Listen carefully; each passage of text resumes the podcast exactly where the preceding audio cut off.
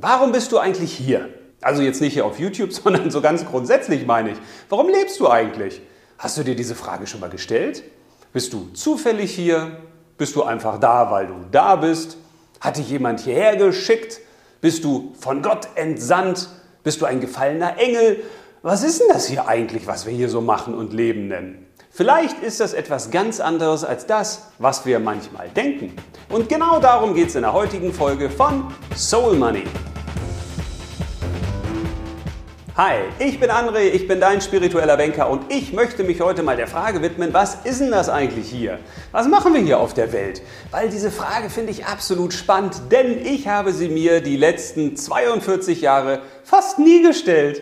Okay, ab und zu mal, ne? aber so richtig intensiv bin ich der Frage nicht nachgegangen, weil auch ich war ja gewissermaßen in einem Hamsterrad drin, habe ganz viel gemacht und gearbeitet und mich mit ganz vielen wichtigen Dingen beschäftigt, so mit materiellen Dingen und mit der Steigerung des Vermögens und mit dem Aufbau von Unternehmen und, und, und. Tja, und irgendwann stellt man sich dann die Frage, ähm, macht das eigentlich Sinn? Sollte ich das jetzt bis zum Lebensende so weitermachen? Oder ist das hier gar nicht das, was ich denke, dass es ist. Also geht es hier gar nicht darum, finanziell unabhängig zu sein, ein eigenes Haus zu haben, eine eigene Familie zu haben, erfolgreich zu sein, irgendwelche Doktortitel zu haben, irgendwelche Bestseller zu schreiben oder, oder, oder. Worum geht es hier eigentlich? Und diese Frage finde ich deshalb so spannend, weil sie sich ja schon Abermillionen Menschen gestellt haben. Ganz viele Gelehrte, Dichter, Denker, Philosophen. Und so richtig ist ja keiner zu einer Antwort gekommen. Und auch ich komme heute zu keiner Antwort, weil ich auch nicht glaube, dass es die eine Antwort gibt, die für alle zutrifft. Die spannende Frage ist doch, was denkst du darüber? Weil die Frage, wie du darüber denkst und deine Antwort, die entscheidet letzten Endes über dein Leben. Denn wenn du denkst, ja, wieso, was soll ich hier? Ich bin halt da und jetzt mache ich halt das Beste draus. Ja, dann hat das ja Auswirkungen auf dein Leben. Weil was heißt denn, du machst das Beste draus? Also machst du jetzt das, was da draußen gesagt wird, was das Beste ist, dass du möglichst in die Medien kommst, möglichst ins Fernsehen, dass du möglichst einen tollen Doktortitel hast, eine tolle Professur, dass du angesehen bist, dass du eine eigene Anwaltskanzlei hast, dass du ganz viel Geld verdienst, dass du ganz tolle Dinge machst, die andere gut finden und zu denen sie dann applaudieren und ganz viel Geld an dich rüberschicken. Also was ist denn jetzt das Beste? Oder ist das Beste, was du halt so als das Beste empfindest? So, wo du sagst, ach, das macht mir am meisten Spaß und das macht mich glücklich und das ist doch ganz schön und das gefällt mir. Also wann hättest du jetzt wirklich dein Leben gelebt? Wann hättest du ein erfülltes Leben gelebt? Ein erfolgreiches Leben? Wer definiert das eigentlich? Definierst du das für dich? Definieren das andere für dich? Oder definiert das jemand anderer als du, also eigentlich auch du, aber nicht der, den du als du bezeichnest? Klingt merkwürdig, aber genau diese Theorie möchte ich jetzt mal in den Raum schmeißen, denn ich behaupte jetzt einfach mal, dieses Leben ist ein Spiel. Und wenn dieses Leben ein Spiel ist, dann hat dieses Spiel natürlich auch eine Hauptfigur. Und in deinem Spiel des Lebens bist du das. Also du bist der Hauptspieler, die Hauptspielerin der Held, die Heldin. Und die Spielfläche des Lebens, das ist unsere Welt. Und in diesem Spiel namens Leben, da gibt es natürlich ganz viele verschiedene Aufgaben. Und jetzt passiert es ja häufig so im Leben der meisten Menschen, so auch bei mir über viele Zeit, dass man einfach Dinge macht, die halt gerade so im Weg der Hauptfigur liegen. Das heißt, man fängt dann an und guckt und sagt, ah, da habe ich jetzt eine Ausbildung, die ich begehe, dann fange ich jetzt mal an, die Ausbildung bestmöglich zu machen. Da habe ich jetzt einen Partner, dann versuche ich mal mit dem Partner das Bestmögliche zu machen. Vielleicht machen wir noch Kinder, das ist dann der nächste Schritt auf dem Weg. Das heißt, wir tun häufig die Dinge, die gerade halt so anliegen. Oder wir tun Dinge, wo wir sagen, boah, ich habe da hinten was gesehen und das, das gefällt mir richtig gut und da möchte ich hin. Oder jemand anderer hat dir als Hauptfigur gesagt, da drüben gibt es was ganz Tolles, da musst du hin, das musst du unbedingt machen, das musst du sein, so musst du dich kleiden, das musst du tun, das musst du beruflich machen. Jetzt ist ja aber die ganz spannende Frage, was passiert, wenn das Spiel gespielt ist? Weil jedes Spiel ist ja irgendwann vorbei. Irgendwann ist halt Game Over, zumindest für die Spielfigur. Und was passiert denn dann? Ist es denn so, dass das Spiel einfach endet und dann war es das halt? Oder ist es so, dass du am Ende gehst mit einem gewissen Punktestand? Oder ist es sogar so, dass du gewisse Level erreichen kannst? Du kannst gewisse Level überspringen.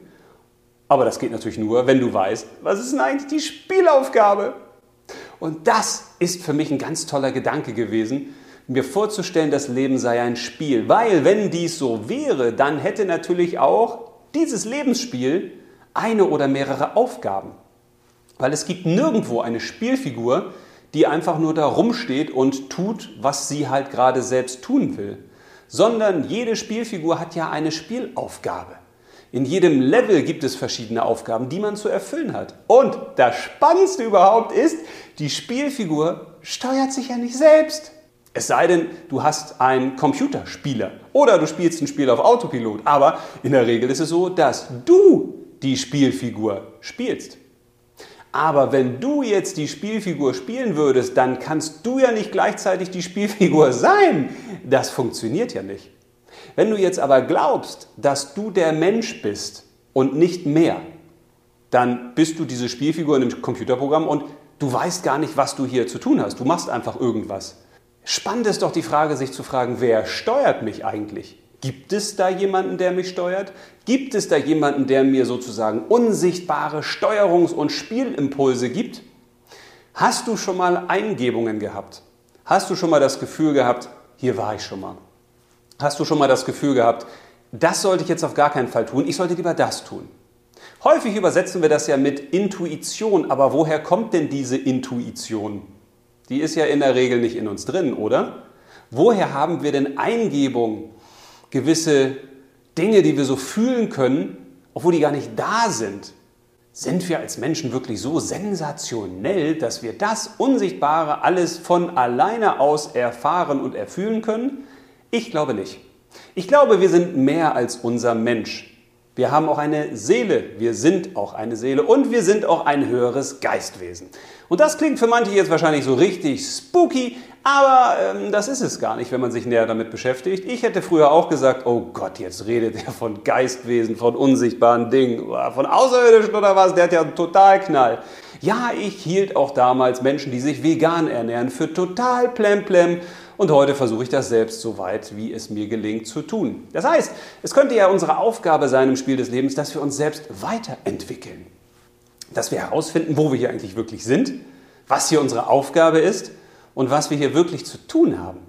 Und diese Idee finde ich faszinierend, weil sie bringt uns auf eine neue gedankliche und vor allen Dingen gefühlsmäßige Ebene. Denn wenn wir hier als Mensch die Spielfigur sind, dann kriegen wir gewisse Steuerungsimpulse. Dann ist es also gar nicht wesentlich, dass wir als Mensch immer sagen, ah, ich jetzt Lust haben auf Liebe machen, ah, ich jetzt Lust haben auf Essen, ah, ich jetzt Lust haben auf Reichtum, auf ganz viel Geld, auf Doktortitel. Das ist wahrscheinlich gar nicht so interessant. Natürlich kann man das auch machen, wenn man das dann möchte, aber entscheidend ist doch die Frage, was ist denn eigentlich mein Job hier? Was ist meine Spielaufgabe?